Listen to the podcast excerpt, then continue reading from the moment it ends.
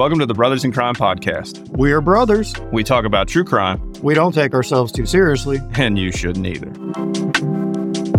In the last episode, we talked about Tupac's life from childhood through his rise to rap stardom and some of the alliances and ops that developed along the way. Now we'll jump back in just a couple hours before the murder.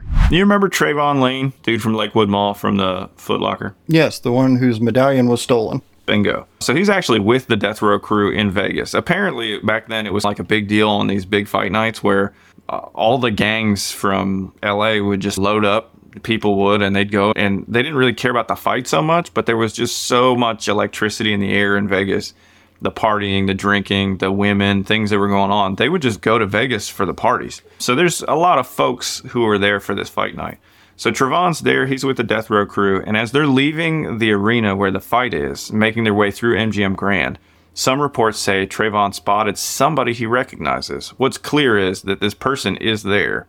Orlando Anderson. You remember who that is? Yeah. All right, so we've got Orlando is spotted by the Death Row crew.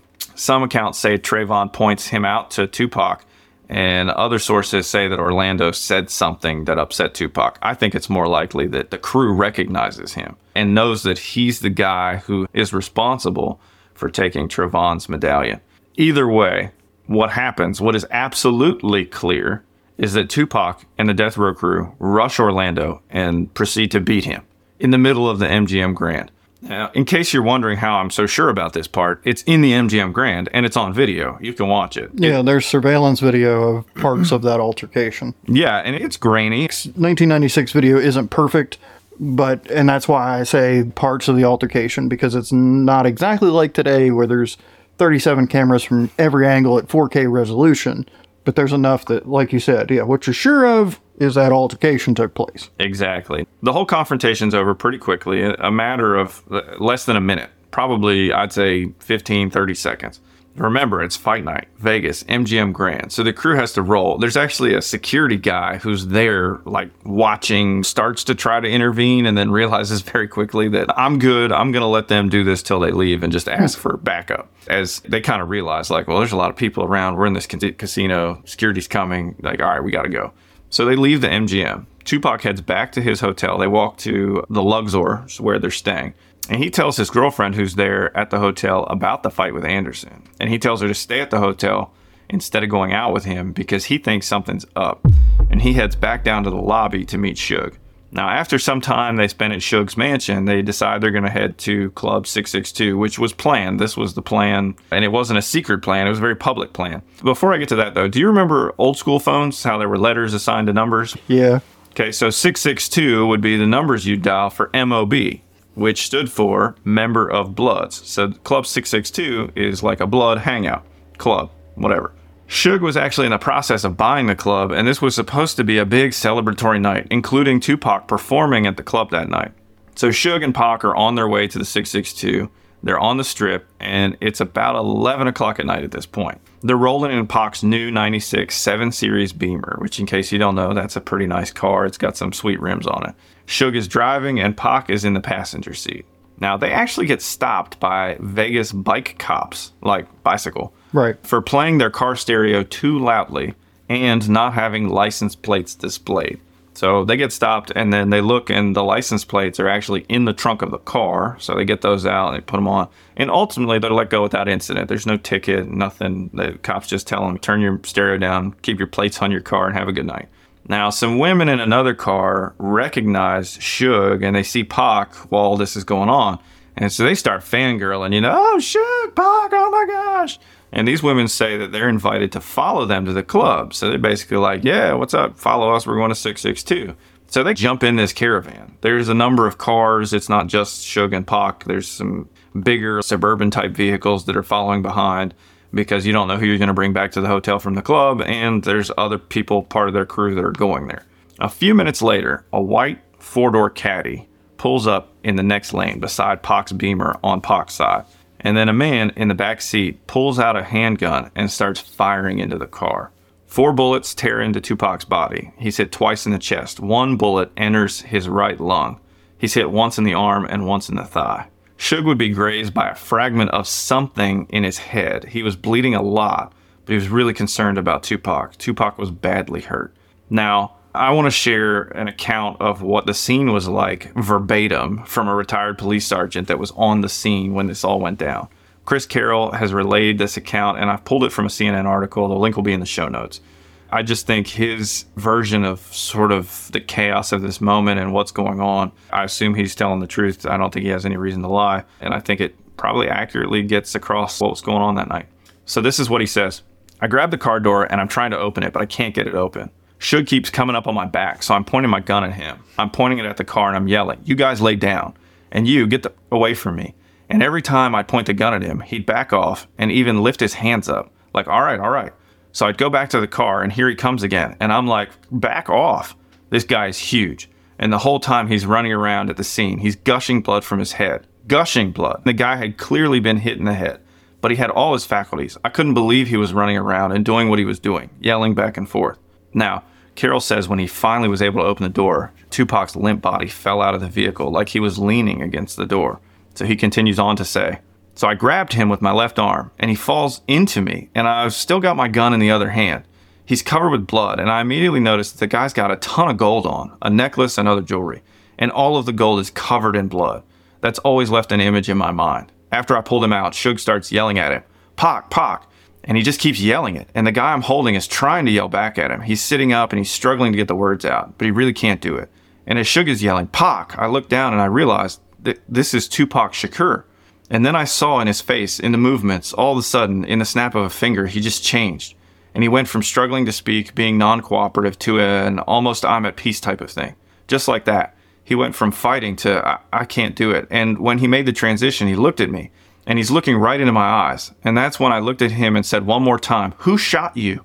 He looked at me, he took a breath to get the words out, and he opened his mouth. And I thought, I was actually going to get some cooperation. And the words came out, You. After that, he started gurgling and slipping out of consciousness. So that's the scene. Pac's taken to the hospital and they end up sedating him because he's in and out and somewhat combative and needs a lot of medical intervention. Ultimately, after removing his right lung and going into respiratory failure, Tupac died on September 13, 1996, just three days short of the one year anniversary of signing with Death Row Records. Tupac's reaction to that question and the fact that his last words were you, it represents his distrust of police, mm-hmm. of government, and how he and, and those around him believed that you handled your own problems on your own. So you want to say, well, why does Tupac distrust the police? Go back to the life story you just told us. Mm-hmm. His mother had been tried for some crimes that she obviously wasn't guilty of that would have put her behind bars and given birth to him in prison, and she would have died in prison. Then the assault case, he and an accomplice get convicted of the exact same thing. He gets a million dollar bond and sent to Dannemora, and his friend gets a misdemeanor, no jail time. So, from his perspective, law and justice is not his friend. He'll handle it on his own. And let's not forget about the case in Atlanta where he gets arrested and charged with this stuff with these cops that are off duty police officers and then the case ends up getting thrown out. Why? Because they're the ones that started it and right. had a gun on them that was illegal. But he, until that was all figured out, he was looked at as the instigator, the bad guy, and the criminal. His life experiences with law enforcement and the justice system have told him, yeah, no, not dealing with these people. There is some irony in the fact that the one of the, if not the king of gangster rap, his dying words were "F you." Yeah, as we were talking about this, it just made me think, and I didn't include this in my notes, but the that one song he had, "Running," it's about running from the cops. The lyrics from that, and he says, "I wonder if they'll laugh when I'm dead. Why am I fighting to live if I'm just living to fight? Why am I trying to see when there ain't nothing in sight? Why am I trying to give when no one gives me a try? Why am I dying to live if I'm just living to die?" Yeah, he is a deep dude. Despite this shooting taking place just off the strip in Vegas, to date, nobody has been charged with Tupac's murder. There are many theories. You could probably create an entire podcast solely devoted to this case. But we're going to take a 30,000 foot view approach. I'm going to just rattle off some of the common, if not crazy, theories. And then we're going to dive into what I think is the most probable answer to who shot Tupac. Well, that's good because we've had some very recent, like within the last month or two, developments in this case that may or may not yield any information. I don't want to go out of order here, but this is 27 years later, And like you said, just off the strip, the location where he was shot, he's in public on the road. Las Vegas streets are not exactly dark, pretty much broad daylight at night there. In a caravan of vehicles in front of and behind and around his vehicle, there were witnesses. Yeah. There are plenty of witnesses.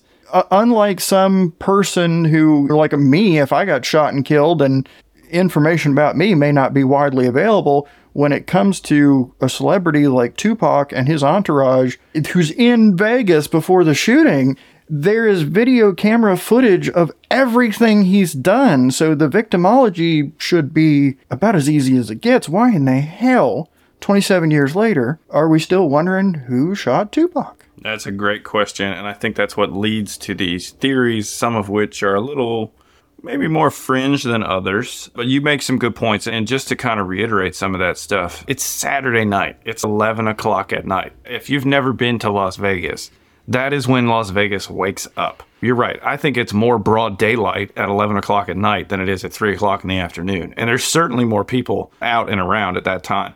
Also, it's a fight night, so there's a ton of people there. Traffic was actually moving slowly. You know, they were kind of making their way in traffic. There's all these people on the streets. There's a ton of witnesses. Some of the issues, as you mentioned with Tupac's last words, a lot of people who are in this orbit, they're not going to talk to the cops. My understanding is Suge has never really given the cops any information that he has or may have about what went down that night. He just wouldn't cooperate with them. So, some of those theories that I mentioned, my favorite, because it's insane, is that he's still alive. He's down in Cuba or Brazil or Puerto Rico or whatever. Pac is dead, guys. I, I don't know how else to say it. He's just, he's not alive. We're not even going to talk about it. The next one in order of kind of craziest is that Suge was behind the hit. Have you heard this one? I have heard this one, and I honestly was open to that theory for quite a long time. Yeah, I mean, it's fair. Suge is definitely a scary guy. He has the connections. I think this theory starts to fall apart. Some people say the reason that they believe Suge is behind it is because Tupac was looking to remember he's got this contract that he signed, put out three records with Death Row. He's not really getting the share of the pie that he should be getting. So he's looking to do like an OG Taylor Swift type thing, right? He wants to start his own record label, put out his own stuff, maybe sign his own people. But when diving into that, my understanding is his label, which was going to be Machiavelli Records, was going to have a distribution deal with Death Row. So even though it was his own thing and he was going to get a bigger cut and all that kind of stuff, he was still going to have a deal where it would fall under Death Row. So it wasn't like he was looking to go be Suge's competition. It was almost like it was going to be this symbiotic relationship. If you think about Dr. Dre and he signs Eminem, and then Eminem signs 50, and so they have their whole thing going on where everybody's making money, everybody's doing well. So it was more like that. Also, some people have pointed out Suge is in the car with Tupac, and this part of the theory has cut both ways. So some people say Suge is in the car with Tupac. Oh my gosh, if he's going to order him to be hit, why wouldn't he order him to be hit when he's not like a foot next to him in the same car and bullets are coming his way? Plus, Suge was grazed in the head either with a bullet or some sort of fragment or whatever. So some folks say that's just too dangerous. Suge could have had him hit anywhere if he was going to be the one behind it. Why would he do it while he's in the car with them on the Las Vegas Strip? Could have done it anywhere else. Other folks say, well, that's perfect, right? Because nobody's going to suspect him because he is in the car. Not to mention, Suge is six foot four or something. He's a huge dude. He looks like a D lineman. Tupac is average to average smaller. So the fact that Tupac gets hit multiple times and killed in this shooting, and Suge, who's much bigger, doesn't get hit at all, really, other than getting grazed in the head, shows that this was an intentional hit on Tupac and that Suge didn't get hurt, so supports the theory that Suge was behind it. I'm not convinced. To me, I just don't think there's enough there. I think Suge's reaction that this police officer who has no incentive to make anything up, at least that I could see, Suge seems genuinely like really upset about what's happened. And Tupac, and we see even in death, his records go on to make a lot of money. It just doesn't make sense to me from a business standpoint, from a friendship standpoint everything that I've looked at, that theory just doesn't it doesn't hold water for me. That's what Suge's wife has said about the deal is that and she didn't use these words, but basically Tupac was a cash cow and Suge wasn't gonna cut off the money supply. Uh, she also said that they were on good terms. There wasn't any issue, and there was no truth to the theory that. There was some bad blood or Yeah, something. but Suge has a history of being violent toward his own artists. You know, remember when he dangled Vanilla Ice off a hotel balcony, like by the feet? And To be fair, tell me you didn't want to do that to Vanilla Ice. Oh, I think Rob's a good guy. If you go back a little bit farther, Easy E, Eric Wright, in his dealings with Suge, he went to Jerry Heller and said, you know, look, I think I'm going to take him out. He told Jerry Heller he was going to kill Suge because of what he was doing. And Jerry convinced him not to, and later said maybe he shouldn't have talked him out of that because, of course, Easy E ended up dead, and there's suspicion that Suge was behind that. There's a big cloud of suspicion around Suge for many things. That's fair. And I'm glad you brought that stuff up because that really does show why there are people who believe that Suge was behind the hit. And it's a theory for a reason. And I think what you just said ties that in. Now, next is the idea that Puffy or Big and or Bad Boy Records altogether, Puffy and Big, that they were behind it. Now, this one, there's some credence there. There's you've got Bad Boy Records is tied in with these South Side Crips, and uh, to the extent that we're going to get into this idea of Orlando Anderson here in a minute, because that's the theory that I think makes the most sense. So, to the extent that Bad Boy is aligned with them, and there's some people have said Puffy put it out there, Biggie put it out there, not, hey, go kill Tupac on this day and I will pay you this amount of money, but oh man, somebody should get him. And if somebody got him, I'd give some money for that, or oh, I'd, you know, I'd pay a million dollars to see Tupac dead. So there were allegations that comments like that were made to insinuate or suggest that they would have maybe rewarded some of these gang members if Tupac were to be taken out or if Suge were to be taken out. But here, like you said, here we are 27 years later. If there was a money trail, if there was hard evidence, you would think by now that it would have been found. And I think that was one of the things that at least police looked into was the involvement of Puffy. And you remember he got some charges, gun charges, and like an assault or something in New York related to some illegal weapons and stuff that he had back in the early 2000s because J Lo testified at the grand jury and so it's not like the police haven't looked into Puff Daddy and Biggie and some of that stuff at some point in history. Given the fact that Biggie or Puff Daddy happened to be in the same place that bad things happened to death row people in the past, certainly I think they'd be suspects. I don't think Biggie was involved in it because I think Biggie was hurt. I don't think he was angry. I don't think he had it in his heart to kill Tupac, even though the situation was bad. I don't think he hated Tupac. I really don't. And I don't think that's the way he would have wanted that to go. And that's with any good theory. There's a shred of truth and then there's a lot of speculation. And I think that's what we see with the, most of these ones I'm talking about now.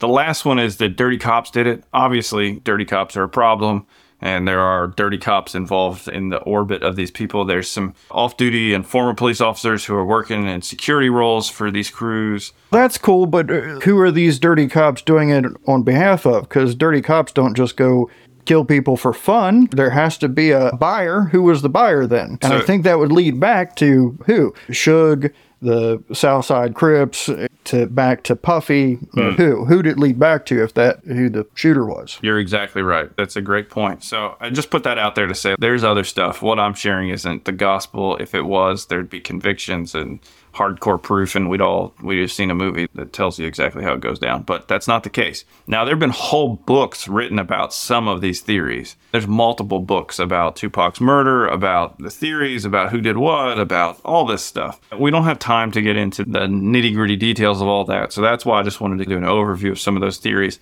and instead talk about what I think is the most plausible scenario. You know what Occam's razor is? Yes, You want to share? What? it's super sharp. The simplest Exactly answer. The simplest answer is often the correct answer. That's right. So in this case, it's just what makes the most sense. So I'm going to start with what doesn't make the most sense, just to recap some of these theories we talked about. Suge ordering the hit sounds insane to me personally. You outlined what I think is the best argument for Suge being behind it, but I just don't think it makes sense. I think that Suge uh, had the contract that got him out of prison. He was making albums, and it was a three album thing. So Suge would have known after these three albums, obviously, Tupac's going to be looking to change things up. And he would have been working on keeping him, and it might have involved dangling him over railing like Vanilla Ice. I could see that, but to just have him executed in the car right beside him, it just seems a little too much for me. Suge knew he was going to make a ton of money off of Tupac, and I think, at least my understanding of their relationship at that point, it hadn't fractured to the place where he needed to go nuclear and have him murdered. So that's just how I feel about that. And like we said, Puffy or Big, that's to me seems more plausible than Suge, but there's still just a lack of evidence that directly ties them to anything. At best, like I said, I think there's some witnesses who say Puffy made comments like he wanted somebody to hit death row, but there's just not a lot of really credible evidence or anything that directly ties him to it. And like you just said, Dirty Cops, certainly that doesn't seem crazy, but somebody's got to be behind it. So in my mind, the leading theory is that Orlando Anderson killed Tupac. I don't know that. I wasn't there. I can't prove it. It's just a theory. But in my mind, having read, listened to, and watched a lot about this case and the aftermath, it makes sense to me. Orlando makes sense to me because He's the one that stole the medallion off the other death row crew member there. Then it hit, leads to this sort of back and forth where here we are at the MGM that night. The death row crew, including Tupac, spot him. You know, you can't hear what's going on there, but I feel like while the death row crew was having their altercation with Orlando, I guarantee Tupac had some things to say. Allegedly, whenever Tupac went up to him, a lot of people say, and the way this kind of goes down, Tupac basically just rushes him. And as he's rushing him, he says, You from the South, meaning Southside Crips, and then just decks him. I mean, just levels him. And then he ends up, he's on the floor and they're punching him and kicking him and beating the crap out of him for 20 seconds or so. And then they move on. I'm sure it didn't feel good. Right. So the point is, Tupac was mad when Orlando stole the medallion. That called for retribution. Sees him in the casino, goes after him, jumps him, so now, whose turn is it? Orlando wants to get back at Tupac, and oddly enough, a few hours later, Tupac gets shot up on the road. So before you steal all of my recap notes, and I have to oh sorry redo them. No, that's you. That was good. That was where I mean you're going where I'm going. And so the next point I would make is this guy Anderson. He's not like you or me. This isn't somebody who says, "Gee Willikers, I just got the ever loving snot beat out of me by Tupac," and a dude who could be a D lineman in the NFL. I think I'm going to go hide for the next ten years. This is a guy who is a member of the Southside Crips, and he's a respected member, not an honorary one. Like, he's not the kind of guy who's just going to turn a cheek and forget about it. But people have wondered, and police, the Las Vegas Police Department, downplays the theory that Anderson's involved because this all happened so quickly after this incident. So they don't really consider him a viable suspect, thinking that the skirmish happened too soon in time to the shooting. They eventually interview Orlando down the road, but they only interview him one time in relation to Tupac's murder. Now, for me, I think it makes a lot of sense. And I think when you look at the evidence, first, from the time of the scuffle at MGM to the shooting, there's not a lot of time, only maybe two, two to three hours.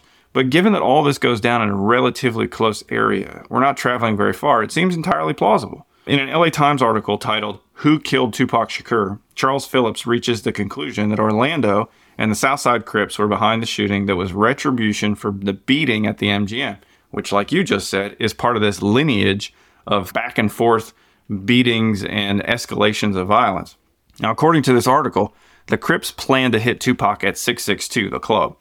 So they mounted up and they headed out to go get in position at 662 to either wait for when Tupac got there or to hang out and then hit him when they left. In a documentary Murder Rap, which is based on a book by the same title, they talk about witness statements and how a witness to Orlando getting beat down at MGM then observed Orlando and others, part of the Crips, discussing how they were going to retaliate. And supposedly one person even makes a comment along the lines of, What's Tupac thinking? We gangbang out here.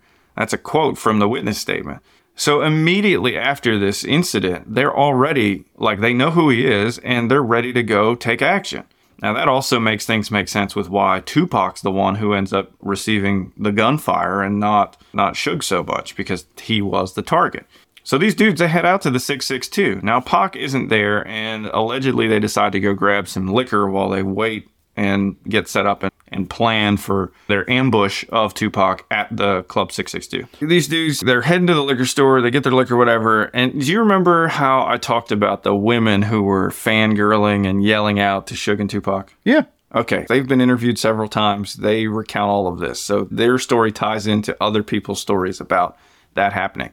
According to several other accounts, when Orlando and these three other guys set out in a white Cadillac, they're sitting in traffic and they hear some women yelling, only to realize that they're yelling at Tupac and Suge. So they hear these women, Tupac, Tupac, Tupac, and they're like, wait, what? Is that? Oh, that's the guy we're like going back to go wait on to go kill. So the Crips crew sees this and they see that they're talking to these women and the women are hollering whatever, and the crew realizes, wait a second, why, him now. Why go back there and sit and wait when we can just roll up right here and do it now? And that's what they do. And it makes sense. Why wait? You have that opportunity that falls into your lap. Why wouldn't you do it? Does that information come from somebody that was in that vehicle? That's a good question. So if you need more, like you do, you're asking good questions. A guy known as Keffe D was a respected member of the Southside Crips. This dude's like kind of more, I don't know where he is in the hierarchy. He was around for a while. He claims there was a standing offer from Puffy and Bad Boy to take out Tupac or Suge. Now, remember, this feud is no joke. Chains are getting snatched, bodyguards are getting murdered. It's a lot. And Keffe D is supposedly in the car that night. If that's not enough, Keffe D is Orlando Anderson's uncle. If that's not enough, Keffe D has said that while he was in the white Cadillac that night, he's all but come out and said that his nephew was the one, Orlando, who pulled the trigger and he watched him do it. Yeah, I think the way he phrased it, the way Keffe D phrased it was he's gonna gonna keep the code, meaning you don't snitch. Mm-hmm. The shot came from the back, and he's told us the only person in the back was Orlando. There's actually two people in the back seat. There's a guy named Dre who's friends with this crew who went with them because there's four people in the Cadillac. But whenever the gun gets past the back, Dre is like, "Nah, I'm out." He's detailed that. Who who said that? Dre said that, or Keffe? Keffe, and then I think there was somebody else that, that got interviewed at some point who said Dre basically was like, I'm along for the ride, but no, I'm not shooting anybody. So then Orlando, who's actually sitting on the other side of the car, leans over Dre, leans out the window, and does the shooting. That is, I know that's detailed in the book and the documentary Murder Rap because they do a diagram. They show everybody sitting there, and then they talk to. I'm trying to remember the guy who's behind the book, who is in the documentary. I don't remember his source for that fact. I want to say it might have been some the other guy who was in the car in the front seat might have been the one who gave him that information. The driver? Yeah, who says this gun gets passed back from Keffe, goes to Dre because Dre's on Pac's side, and Dre's like, "Nah, man, this ain't me." And then Orlando's like, "I want to do it. Give it to me." Now you remember the Atlanta club shooting where Big Jake died? Yes. Okay, so that's the one where a lot of sources claim Puffy's bodyguard did it. That guy named Wolf, Puffy and his guard, they deny that they had any involvement in it. There are some other accounts, including a statement by an off duty Atlanta police officer who was at the club the night of the shooting, that say that Orlando Anderson was at the club and that he was actually the one who shot Big Jake that night. Ain't that just a coinky dink? Right? So why on earth aren't police pressing this guy? Like, how's he not locked up or at least been interviewed and then been cleared or whatever? Well, it's because in May of 98, less than two years after Tupac's death, Orlando Anderson was shot to death. But what about his uncle Keffe D? So we've talked about Keffe D was in the car. He's told everybody that his nephew did it without saying his nephew did it. Like, where did that all come from? Well, the feds went after Keffe in late 2009. He was in the streets, apparently running a large drug operation and had been doing that for quite some time. And after rounding up a bunch of his associates, the feds had enough evidence against him to put him away for a very long time. A very long time. Instead, they apparently offered him an immunity deal to tell them everything he knew about the murders of Tupac and Biggie, which he agreed to. Now, in this debriefing, he claimed that Puffy and Bad Boy wanted Suge and or Tupac taken out and that there were conversations about paying for it to happen. Specifically, he says that there were meetings with Puffy where Puffy was pretty much like, yeah, do it. Now, he wasn't saying that they were ordered to hit the hit to happen in Vegas or at a specific time or anything like that, but it was more of this just understanding that if Pac or Suge got got, then there would be an incentive or a reward for it, almost like a bounty on their head, like a standing bounty. Now, in 2019, Keffe put out a book, a memoir titled Compton Street Legend Notorious Keffe D's Street Level Accounts of Tupac and Biggie Murders, Death Row Origins, Suge Knight, Puffy Combs, and Crooked Cops. That's the title of the book. Wow, what a daggone long title. I mean, he's he's trying to go for his search engine optimization. He just wants all the keywords in there. I guess, but the title should fit on the front of the book, not wrap around it. Uh, interestingly, though, and this brings us to something you referenced earlier. In July 2023, police executed a search warrant related to Tupac's murder investigation, what, some 27 years later, and searched Keffe D's residence, a house owned by his wife. It's been reported that they seized hard drives, computers, old photos, and that honestly, they have not put out anything about the investigation. Police are staying very quiet, and it seems to be something that's active and ongoing. So even though we're almost three decades after the murder, at least there's been some recent movement on the case. Now, whether that leads to any arrests or convictions remains to be seen. But as we look through the evidence, I don't know how they're going to charge Keffe D with his involvement given his immunity deal. I don't know if there's something around that. And assuming Orlando Anderson, who seems like the most likely shooter, was the shooter, he's dead. So I'm just not really sure what's going to come out of this case. Right. And the driver of that vehicle, isn't he also dead? I'm. It seems like just about everybody related to this case is dead, which is another thing that lends itself to the conspiracy theories. Yeah, but uh, this is not like Lee Harvey Oswald getting shot right away and then Jack Ruby being killed right away. This is over a span of a long time. Okay, Orlando, it was a couple years before he was killed, and Keffe D is still alive and well. He just happens to have an immunity deal. Yeah. And to be fair, these aren't like dairy farmers in Missouri. These are gangbangers who like generally have a shorter life expectancy than dairy farmers in Missouri. If there were four people in this car, all right, Orlando's dead. We can't ask him anything. I know he'd been interviewed. See what he said when he was. Keffe D, he's talking, but can we corroborate what he's saying? Then we either need the driver or Dre from the back seat. I'm pretty sure the driver was dead. So this is like the one thing that, you know, I still think it's Orlando Anderson because that's just the thing that makes the most sense. But Keffe D's whole, this feels like a guy who's trying to cash in on whatever and is spinning some yarn. Was he there? Was he in the car? Maybe. Did it go down the way he said? Probably not 100%, maybe 50%. For all we know, Keffe D's the one who pulled the trigger and who's going to argue against him at this point? I don't know. If nobody else is alive. Yeah, nothing would surprise me, but he definitely comes off with this kind of like he's making money off this. He's enjoying some part of what's happening here. I don't know if it's the notoriety, the money, the fact that he's getting interviewed by all these people and whatnot, but yeah, yeah. R.I.P. Tupac. Yeah, that's for sure. Yeah, if you're looking for the silver lining, he didn't end up married to Jada Pinkett. You're not wrong about that. All I know is you better get Will Smith's wife's name out your mouth. Hey, thanks for hanging out with us on the Brothers in Crime podcast. Feedback and suggestions are always welcome. For links and resources related to this episode, please see the show notes or visit us at brothersincrimepodcast.com. We hope you'll save, subscribe, or bookmark us on your favorite podcast site and join us for the next episode. I can't tell you what every single one of them's to do. All right. Are you ready? This just in, you're a loudmouth. That's that's fair.